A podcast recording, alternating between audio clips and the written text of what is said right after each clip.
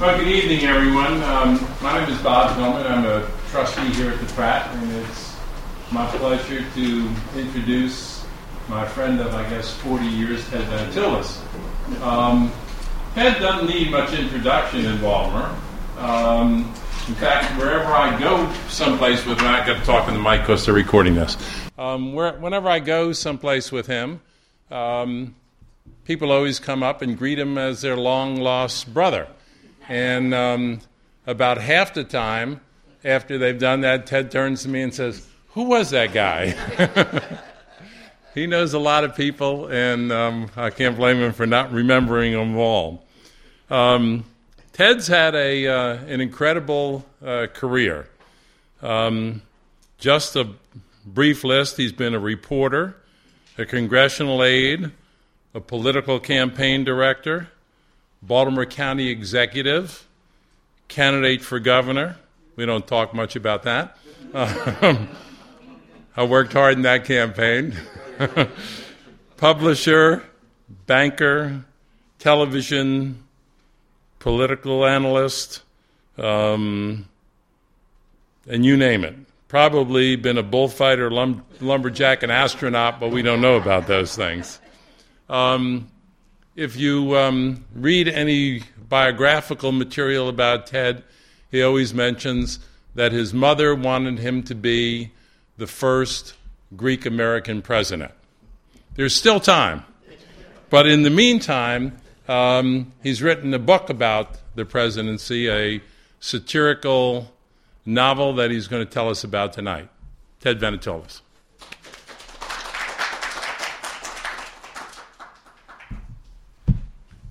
Thank you, Robert. You forgot one important thing. Bob and I are business partners. We do go back a long time. And uh, his wife, Sandy, and I and our family have been close for many, many years. In fact, Bob, you were our labor commissioner in Baltimore County, first one, as I recall, right? Um, and a trustee of this wonderful institution. I have to tell you, this um, uh, library brings back great, great memories for me. I can remember First of all, as a kid coming here, we lived in uh, East Baltimore, and this was the main place that we would come to for our research. Um, and uh, I wrote a book. It was a nonfiction book, way, way back. God knows how many years. It was a history of the two elections that fell to the House of Representatives. It's happened twice in the Congress, the House. When no one gets a majority of the electoral votes, the House of Representatives picks a president. You can imagine that today. But at that time, the House uh, was an electoral tie. Nobody had a majority. Went to the House of Representatives, and it took them 36 ballots and about six weeks to pick Tom Jefferson over Aaron Burr. Now, think about that. It was one hell of a choice, but it took them 36 ballots to get there, which is rather remarkable. But anyhow, I came by once, and there was my book and picture in a window at Pratt Library. And I really felt proud. I felt that was the greatest thing. There was my picture in the window at Pratt Library. That was really big. Uh, and, and um, I remember that. That was a long, long time ago, but it, it, it said something about my kind of relationship with this library. And then when I became county executive, um, I made it a point. First thing I did, I asked the library director, Charlie Robinson, uh, Chris, you and her may remember him from Baltimore County, terrific library director, to assemble a group of books for me that I could keep in my office, history books, books that they recommended, that they were aware of, that I could then hold on in the office and read them as I could. And they stocked my shelves in there with books from the library, which really was very pleasing to me. And I made a point to visit every library in the county, every branch. Uh, we don't have quite as many as we have now, but there were branches all over, and I made it a point to visit and to chat with each of the, uh, have a little chat with the people who worked there, the librarians and the staff at that time. So uh, there's a sensitivity with me in the library, and I'm uh, uh, so I'm really pleased to be here. Um, First, let me just say one thing about the prelude to this book, and then I'll just spend a few minutes just reading something, Bob, and then we can open it up to questions, what they might have. Um, we have a very unusual political climate today. It's not always been this way. It's a very difficult climate. uh, there's a lot of bickering and partisanship and confusion over what's right and what's wrong, and uh, there's a kind of a lack of civility. That's unfortunate, but it will pass. There's been incivility in politics for many, many years. So it's not unusual that this exists. We get over it somehow, we make it, and we move on. Uh, I don't know whether it's because uh, God looks over America or what, but for some reason we seem to, to move on. So this era will pass, but it is a little rough. And many of us uh, have trouble dealing with it and not quite certain about who's right and who's wrong. And uh, I'm a Democrat, so I know where my head is, but uh, but uh, we make en- enough mistakes ourselves, and uh, so. But anyhow, um, when I st- what what what interested me was watching these folks, these high level political personalities, risk their whole future on playing around, and you wonder why. Whether did they think that they weren't something wasn't going to happen. It was uh, it's kind of was interesting to me, and one wonders what causes it. And I've always felt that I call it the fool of it uh, theory, where they get in office, everybody is saying yes. Congressman wants this. Yes, the senator wants this. Yes, the senator's going to be a little late. Hold his dinner. Yes, can you be right outside the, so that the senator can run into your car because it's raining? All this, yes, yes, yes, you know, they're doing it. And you get full of it. You think, you know, you're, you're the one, you do anything you want. And it leads to this kind of reckless behavior. And it prompted uh, me to, to write a little novel about it. It's a spoof, it's a satire, it's meant to be hu- humorous, it's not War and Peace. And those of you who have read it or intend to read it, I hope you enjoy. We've got loads of, we went on the Greta Van Susteren show. And I can tell you, I, you know, I don't know how popular she is, but we're getting emails from all over the country from Mississippi, from Nevada, from Oregon, from South Dakota. I mean, they come in. And most of them have been essentially the same. Uh, we had an email the other day from a doctor. Then you'll recall, he said, I laughed so hard, my wife kicked me out of bed. I mean, it's uh, so there is apparently people do appreciate the humor because I would not want anyone to take this book seriously because there are some discussions of political personalities, not any that we know. So I'm going to read you just one or two brief sections and, and uh, entice you to want to read further. The book is very simple. A woman comes home, finds her husband fooling around, and throws him out of the house. There's a problem. She is the first lady, he is the president. She throws him out of the White House. Now, that's a gutsy thing to do. It's not something that often happens. She chose at that moment to stand up for her dignity rather than for her man, which is what we've seen a lot of in these last couple of years in terms of elected officials or celebrities, Tiger Woods and all that. There's some kind of backlash now where women seem to be doing more standing up, than, more uh, uh, fighting back rather than, than standing up. But in any event, now she's got him, she's thrown him out of the White House. Um, she just kind of confused. She doesn't, you know, she did this thing and miraculously, and she, she, hasn't quite thrown him out yet. She's caught him. She runs up to the bedroom, and here's what takes place um, after the president has been caught in the Oval Office. Okay. I was thinking a lot more courageously than I was feeling. When I looked up, he was at the door. His unbuttoned shirt was hanging sloppily over his plaid boxers. One foot had a black sock bunched at the ankle. The other was scrunched under his armpit. His hair was a mess, a flash of lipstick colored his cheek. At this particular moment in history, the leader of the Western world uh, did not look like somebody anyone would call Mr. President. No matter, I didn't look any better. POTUS, that's Washington lingo for President of the United States, wanted to talk to FLOTUS, that's me. I'm sorry, Jessica, he sniveled. Get out, I replied quite forcefully, considering I was ready to sob hysterically. I'm really sorry, he moaned, begging for forgiveness. His head slumped and his shoulders sagged like a losing quarterback. Pack, I said bluntly. I'm really, really sorry, he implored. He leaned against the door as if he were ready to weep. My patience was thinning.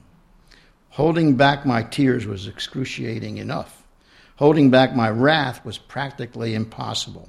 I moved closer and poked my finger directly into his drooping chest. Put on your clothes, pack your stuff, and get the hell out of here now.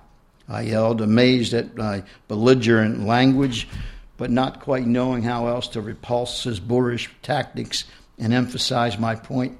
He staggered backwards, beginning to suspect his crime was beyond contriteness. Don't be angry, honey. Just let me explain. It was nothing. You're overreacting. I took one look at this puny and pathetic figure slumping hopelessly in front of me, and I wondered what had possessed me to marry the man. With as much clarity and dignity as I could muster, considering the circumstances, I said, Listen, scumbag, overreacting as if I were to seize one of those World War II weapons from the case in the map room and blast you to hell. Throwing you out of the house is the act of a sensitive, charitable, and rational person. My flawless logic did not move him. I'm not leaving, Jessica, he announced in a short spurt of decisiveness. After all, I am Lance Billingsley and I am the president. Well, what can I say?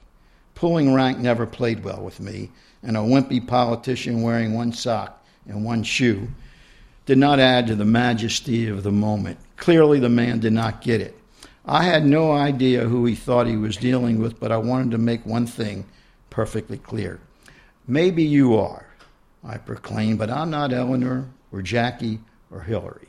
And if you don't believe me, just watch. I picked up the phone. Operator, I said, this is the First Lady.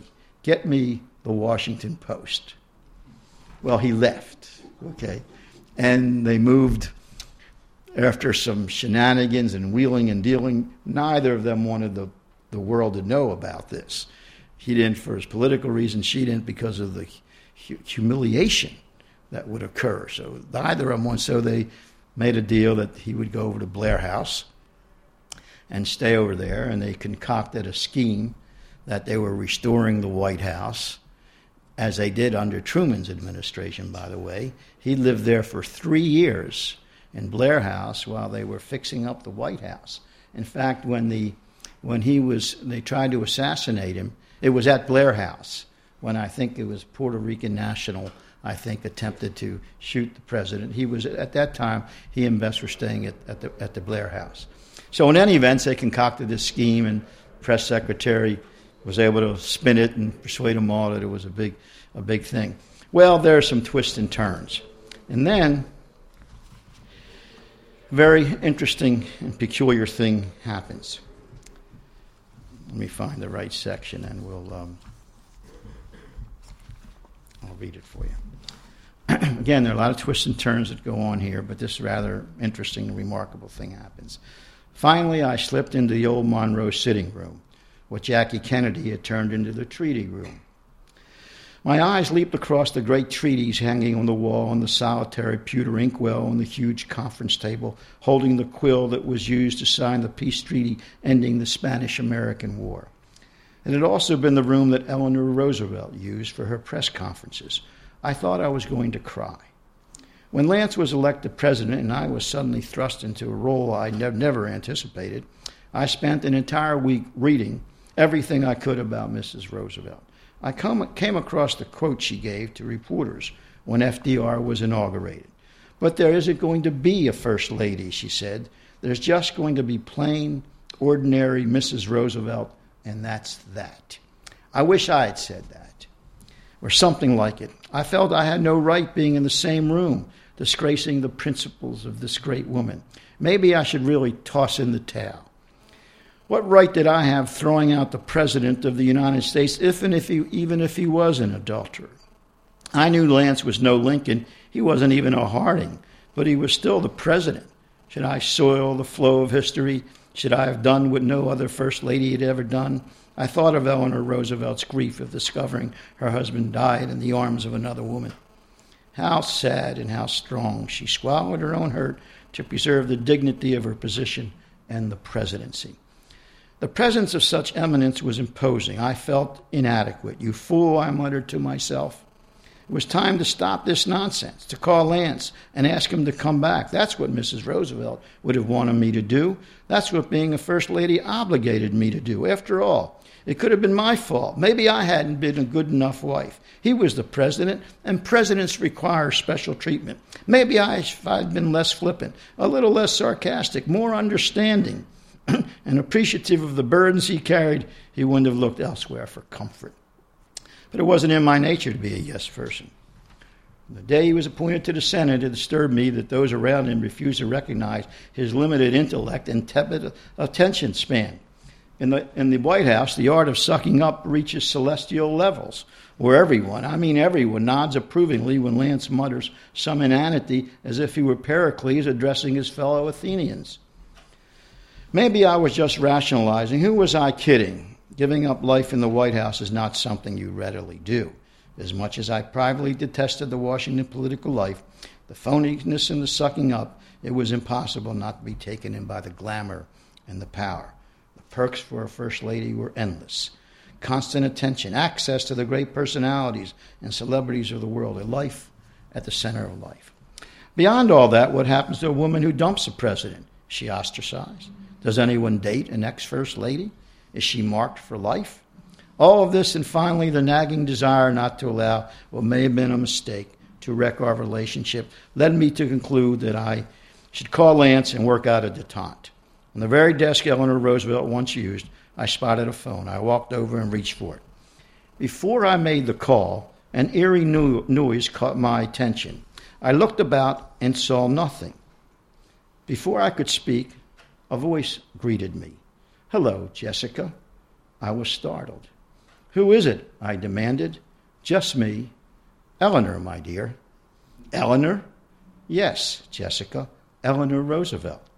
This, of course, was absurd, the product of my considerably distraught state of mind and entirely too much booze. She had been drinking a lot of vodka in this process. What are you doing here, Mrs. Roosevelt? I asked, unable to ignore what I knew was implausible. Please call me Eleanor. Jessica. I so admired what you've done that I decided to stop by. Admired what I've done? But how can that be? I thought for sure you'd be upset. Now I was actually engaged in a conversation. It was a matter of time before I would be committed. Oh no, Jessica, you've done the right thing, my dear. You've done what most of us wanted to do but didn't have the courage to do. He is the guilty party, not you. But you never deserted, deserted Mr. Roosevelt. You stuck it out until the end. Times were different then, Jessica. We had a depression and a war, and the poor man, well, you know his physical condition. I stood up to Franklin in different ways. I consider the New Deal as much my doing as his. Today, a woman can be bolder, should be bolder. Don't give in now. Whoa, I snapped. One thing for Hillary Clinton to have teased about having conversations with Eleanor Roosevelt, another for an incumbent First Lady to actually have them. What was going on? With some resolution, I put down the phone I picked up to call Lance. Instead, I lifted my drink, and for whatever reason, I'm not sure I really knew why, I smiled and, had, and held up my glass in a toast. Screw you, Lance. I paused and added, Here's to you, Mrs. Roosevelt, wherever you are. So the First Lady is not giving in. Now there are a lot of twists and turns that occur, and an incredible, very interesting ending that occurs in the twists and the turns and the other political character and personality. But I'll let you find that out if you decide to read the book. Anyhow, this has been a. Uh, I enjoyed writing it. I think, as you can tell from uh, my own reading of it. And um, um, it, I hope, I hope, leads to uh, other folks in the celebrity world, the world of celebrity, other spouses, to really consider what they do when they uh, support somebody like that who um, has lost his bearings, essentially. Again, as I said earlier, it's a tough political climate. It wasn't like that when we were in politics uh, that we didn't have. Well, we, I mean, I had a Republican, cal- a couple Republicans, as you remember, in the council. They were just a couple of real jerks. But that didn't make any difference. They opposed me. ideologically on issues. And then at the end of the day, we'd sit around and have a drink. One of those guys I remember, a fellow named Gene Kibbe. You remember Gene? He came into my office once and saw all those books on there, and he opposed me for everything. He thought I was a communist nut, okay? So he looked at all those books and said, Now I know why you're so left wing, Venetoulis. You read. Give me a break, Gene. but anyhow, we would laugh and have fun about it and know that we were going to go out the next day and fight on whether I should put money in the flood control bill or do this or do that or whether how much I should cut taxes and whatever. Today, it's, um, it really uh, it behooves us to try to reconstruct some of the uh, earlier, uh, less uh, bitter and uh, negative comments that we make about each other. It's good to disagree in a free society. It's terrific. It is not good to do it in a, with a bitterness and an anger and a stubbornness and an obsession uh, that you are so totally right that nobody should argue with you. Well, that's crazy. That's absurd. I was the only one who was right when I was in there. Those other guys were totally wrong. Okay. So other than that, so anyhow, I'm going to stop here and open it up to some questions. Okay. Um, this is probably not. Uh, I'm a history major and all. I, I wanted to get this straight. When uh, this is probably not the book, about the book, but I have two questions. One is, um, was Eleanor Roosevelt and first cousins with Franklin or second cousins? They were, I think, second cousins. Oh, they, cause were Mick- not, they were a little distant. They were second. Okay. And and the other thing about Truman, did, uh, how did he try to shoot him? No, there was a group of Puerto Rican nationalists, and they, uh, I think, wanted Puerto Rico to, To be a become a state. Or, and at that time, Truman opposed it, and in order to, they were a little wacky, and they gathered around. The security at the Blair House was not what it should have been, and it's not what it is today. I mean, it was a little looser, and um, they uh, waited outside uh, for Truman to come out. Uh, he did, uh, but a Secret Service guy threw himself in front of them. He was killed. There was one agent who was killed, but they saved Truman. They grabbed the guys and they were tried and all that. Uh, but it was a, an unusual incident. Um, it was the second president that was saved, uh, that was nearly assassinated. You know, FDR was assassinated, uh, the, an attempt was made at his life in Chicago when he was vi- visiting, I think, the mayor or the governor of Chicago. The mayor. And there was a. No, well, I think it was in Chicago. Was it in Florida? Was it? Oh, it was with the mayor, mayor of Chicago in Florida. What, what happened there? Great to have you history majors here. Yeah. Terrific. wh- how did, wh- what happened there? He uh, they missed. They got the mayor, didn't they? As I recall, they got the mayor. Right. Sure. I know. I know Teddy Roosevelt had a, something a, a pocket protector, and he was, Uh, he yes. was supposed to have been shot or stabbed. But uh, no bullet would have uh, knocked down Teddy Roosevelt. well, Believe one out of four presidents. I read this now because I, I teach. the- Cannon may have done it. I tell this to the school kids I work with. That that's a dangerous occupation because one out of every four presidents have either been attempted to be killed or killed no, I, I or died in office. It is. one out of four. It is. We have a lot of security today, but any one person at some point, if they wanted to do it, willing to give up their life, you could. And is this your first novel? My first novel, yeah, not my first book, but my first novel. Yeah. I'll ask one. Go ahead, Robert. Um, I just wondered um, what, how you thought um, the power of the presidency has changed given the antipathy of the two parties in Congress. I think one of the things, you know, the, the president always, I, I thought, um, could, you know, call in the members of Congress, that the leaders of both parties kind of bang their heads together, use the bully pulpit, um, and sometimes um, get compromises and results. But that doesn't seem to be the case anymore. They were the good old days, Bob. They were the good old days. You, you know, recall Lyndon Johnson. But you can go well before that. Listen, how do you think Teddy Roosevelt got the Panama Canal built? I just finished a great book, and Bob, you would love it, on the Panama Canal and how it got constructed. But he banged some heads. He had to go against the United States senator who was determined that that canal would be built up in Nicaragua. Okay, he was absolutely determined. And it all started, and Teddy Roosevelt had supported that in the campaign. and had to turn against this guy who controlled the committee that was going to fund and approve the uh, project. So he had to bang some heads together. I think part of it is um, we've had two interesting presidents here George Bush, who was not engaged in the real guts of the presidency. He had delegated most of it, and he had Republican control of the, the first term control, then he lost control of it, and after he lost control of it, his presidency really deteriorated. Of course, a lot of it because of the war and what, what had happened there. And now we have President Obama, who has a very conciliatory personality. He appears not to enjoy controversy. And I think that that's been one of the problems of his leadership. I think the minority party has sensed he doesn't want to fight. And when they sense that, when they smell it, they take advantage of it. And I believe they have taken advantage of him. And it's taken about a year for him to realize it that these folks are not going to endorse any of his programs. Now, they may use whatever reasoning they want. They want to cut the budget. They want to, you know, don't want to spend a lot of money. Uh, the program is too big. You shouldn't allow it to be passed by a majority. That to me is the most specious thing. I mean, that's what the whole country. PTAs operate that way. Supreme Court operates that. Your civic club operates that way. They call a reconciliation. That's, that's just a fancy Washington word for a majority voting on something, up or down. We're going to pass it, we're not.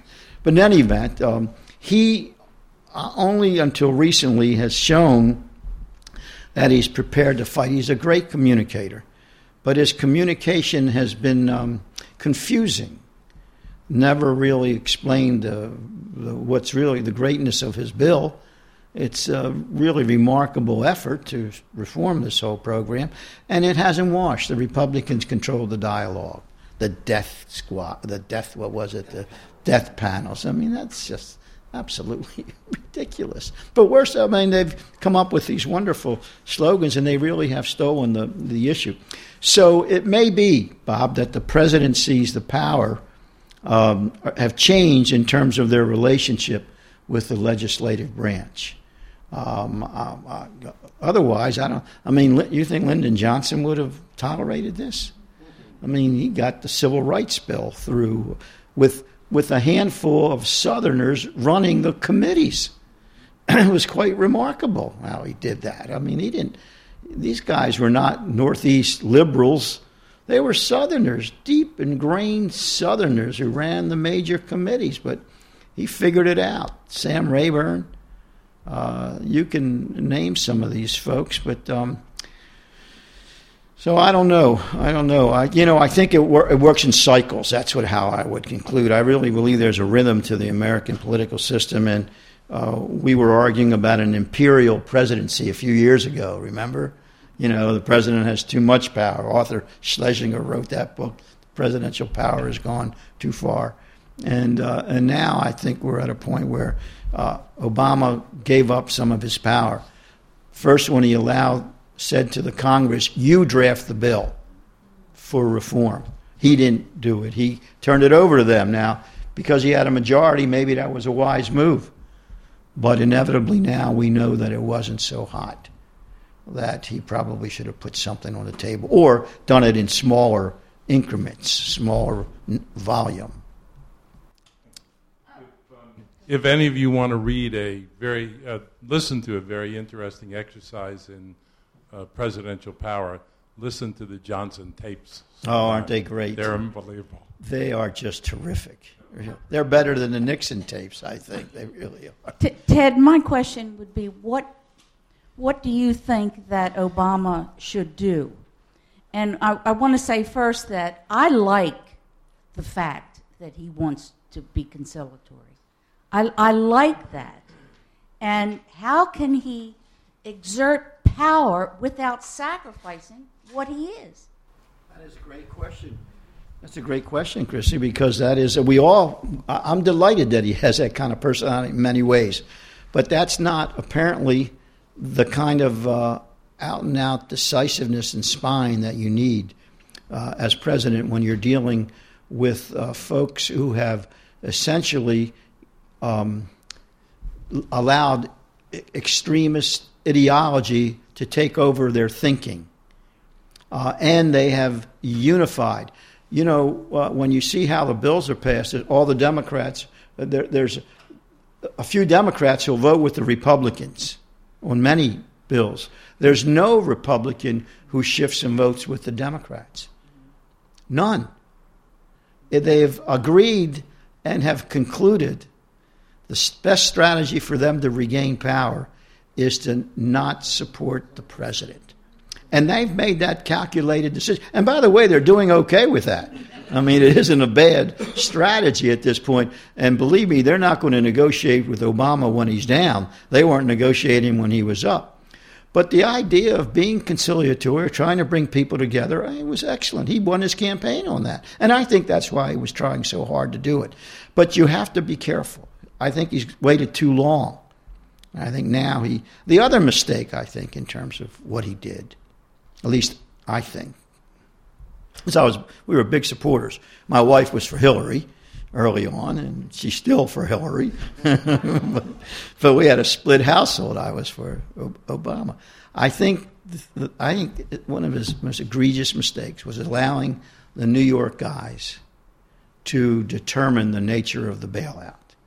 He had all his advice was coming from the same crowd, the guys who had been in Goldman Sachs and Morgan Stanley, in the Federal Reserve, in all that and the result was nothing, literally nothing, was done to provide jobs and to stop and to help people with their mortgages.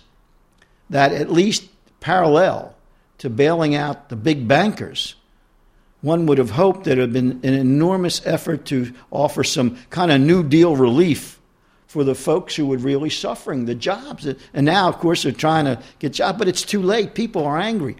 You read about some of these people who are engaged in the Tea Party movement, and you read about them. A guy who's 55 years old, and he says, You know, I'm here. Why are you here? Well, I've never done this before. He says, But I lost my job, and I don't have any work, and I've tried to get work, and I can't get it, and now I can't pay my mortgage, and they're taking my house away. Well, that person is angry. That person is just not mad that person is really angry and is going to take it out on somebody. And there's too much of that. And of course, the uh, opposition, the loyal opposition, has played on those fears and that anger. This guy who flew that plane into the IRS building, I mean, you got to think about that. Think about that. You're flying a plane into the IRS. There's something going on here. Now, we ought to be careful. It reminds me in some ways of the 60s when you had the John Birch Society and you had the extremists out there, and they, uh, they, they, I don't know if you remember, they beat Adlai Stevenson up when he went to Dallas. He was ambassador to the UN. He took a trip to Dallas. He came back and said, Mr. President, don't go there. And he went because he was trying to put Lyndon Johnson and Ralph Yarborough, I think, was the liberal, trying to get them together in preparation of his next campaign. And so he had to go to Texas to try to do that. But it reminds me a lot of that kind of an environment out there. It's too mean? Uh, slightly different. Um, in relation to the evolution of media, you know, we're we're watching newspapers go through uh, changes. I was television. wondering when you'd ask somebody yeah. would ask about so, that. so I, I'm I'm kind of wondering how do you see the the people's role in their government and our government changing as media and communication techniques change? Oh, I thought you were going to ask about the Sun papers. Um, well, that that is uh, yeah yeah that is um, well. Uh, first of all, there are the, in some ways there aren't any filters anymore. You get your news directly on the internet or that little thing that you carry and talk to. There, that is what is so frightening when you, particularly the young people, and now many in our generation, get anything they want on that thing. They can click, click Google, and they can get the New York Times, they can get the Sun papers, they can get the CNN right there. Now, what are they looking at? They're looking at headlines mostly. But they're getting informed in their own way, and there's no one telling them how to be informed. On the other hand, we have these cable outfits and what's happened with them. each station has its own side. There's the Keith Olbermann's and the Chris Matthews, and then there's the Bill O'Reillys, and there's that fellow Glenn Beck. I mean, there's and they're shouting at each other. There isn't any light. I mean, CNN tries to provide some. They've got some great reporters on that. I think it's more difficult for the public. I think that we get more information. It isn't a lack of information today. I think you can read some of, and even some of the papers of the New York Times. You can read the New York Times. You know all you have to know about things, and the Washington Post. You can also read Politico, the, the blogging outfits the Daily Beast, the Huffington Post, particularly on national level. There's not anything as strong on a local level. I think Baltimore Buzz tries. The real issue in my own mind is not that we don't have information, is, is how do we organize that information in our own minds and who's helping us organize it. And that's what the newspapers did before. Maybe they didn't do it right and maybe the headlines are wrong and people on the left would complain that the sun was a liberal uh, conservative paper and people on the right would say the sun was a liberal paper. I think most of these papers even with their ownership were essentially attempting to provide to organize to accumulate organize and then distribute information in a way that we could digest it properly if we lose the newspapers, we lose all that organized approach to news. I worked on television for many years. What did the news directors do? They picked up the morning paper, clipped it, gave it to a reporter, and said, Go cover the story. Without the morning paper, they wouldn't have had any stories to cover. What does radio do? Same thing. Chris Matthews, how does he get his information? He reads the New York Times, the Washington Post. He's getting it. He's just not, doesn't have it. He's getting it. And most of it, if you Google an issue, you're going to get newspaper articles or magazine articles. All that is free. Free. We gave it away. What a big mistake. And now ad revenues are down. The economy, advertisers have all these options. You got the internet, they got the cell phone, they're going to have more where they can advertise and not just in newspapers. And no one wants to pay for the access to the internet because they're so used to getting it free. At some point, that's going to have to change. I think the newspapers may. We're, we've been looking at the Sun papers for three years now. When it started, it was a half billion dollar enterprise. That's what it was worth. And the banks, of course, were prepared to finance 75% of it. Today, you couldn't get a penny from the bank to finance any newspaper acquisition, and the Sun is not worth a half billion dollars. I mean, and, and uh, of course, its parent company company is in bankruptcy. So we're still interested. We're waiting for the bankruptcy process to end and see where the paper is. But I think it's confusing for citizens today. It really is. Yes, Joan? Oh, I'm sorry. Go ahead, Bob. Well, I've got to follow my instructions. yeah, wait for Mr. No, right. Uh, I just wanted to piggyback on the part about the um, Sun paper, which is why I'm here because I saw you on State Circle. I got elated for me personally, the Sun paper, there's too many transplants here, and when I read the articles I read, they don't know this, they don't know that, they don't make the connection. When I saw you, I said, "Oh my gosh, here's a man that knows this town. He knows the people. He knows this."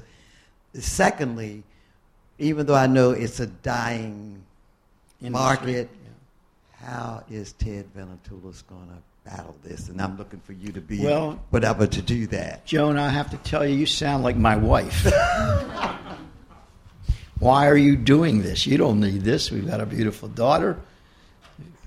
We have a wonderful life. What do you want to get entangled in an industry that could be like the horse and carriage? I mean, uh, we don't know. Uh, the reason it was Bob uh, Embry and Walter Sondheim. I mean, great folks looked at this years three years ago when we started was because we felt that our local paper ought to be locally owned.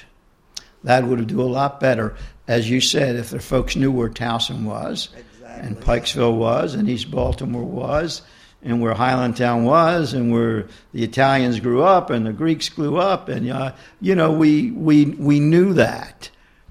Um, and we had a sense of what was on the minds of people, and we would re-engage the community.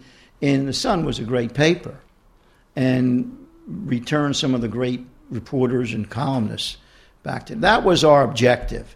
It was very simple. The Tribune Company was being sold. Maybe they'd spin off.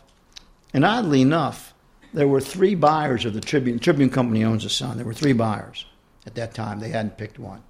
We had contacted all three of them, and two of the three said they would sell us the Sun papers if they made the acquisition. They really did not want the whole thing. They were going to sell off various pieces.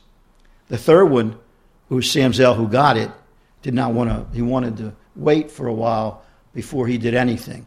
Ultimately, we were able to begin discussions with him, but at that time it was because the, the whole business was deteriorating, and there was a question of what would you pay, what would you do with it after you paid. That's the big issue.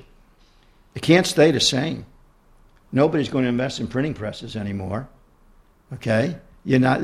So what do you do? You can't make revenue at this point off the internet. You can't keep printing this thing. You got to get to the internet. You got to get to the new platforms. And how long will it take? And when will the public come along? And as you're bringing them along on one platform, all of a sudden, Apple comes up with something else that can steal your advertising. And then there's Kindle. And then, you know, what's the next thing? We don't, the New York Times doesn't know, Hearst doesn't know. They're all struggling to find out. And no one has broken free, not no one, some have, and begun charging for access to the internet. There's a couple that have, but no one, the big guys haven't gotten there yet. It's very, very difficult. This one back there, Bob. First of all, I was going to say that when Obama bailed out, the, it could have been a Great Depression. So I think it, it prevented that. I think you're right about Republicans, that. Republicans uh, were, were, okay with that when it ca- happened. Now they're saying they didn't like it. But the second thing is, the only thing I disagree with, and a lot of people do, is all these bonuses being still given out. And th- what do these guys do? They bought down the whole system and keep saying, well, if we don't hire them, they're going to go someplace else. You know, so don't give it to anybody. Don't give it to any of those. Well, you're right about that. They haven't stopped. Uh, these folks have a penchant for greediness that is beyond belief. How many homes can you have? Eight? I mean, what's going on? The bonus is this fellow, is it Blanken, what's his name? Blankenford, the guy at Goldman Sachs, is going to get a, um, he's going to make $67 million this year. This is after we've bailed them out, and there's all this public antipathy to these kind of sellers. They don't care. And uh, we made a, a, big mistake on that. In fact, um, the last time I was here at the library, Nancy Pelosi was speaking. We grew up with Nancy in East Baltimore she had her book out at that time, and they had a big event for her here.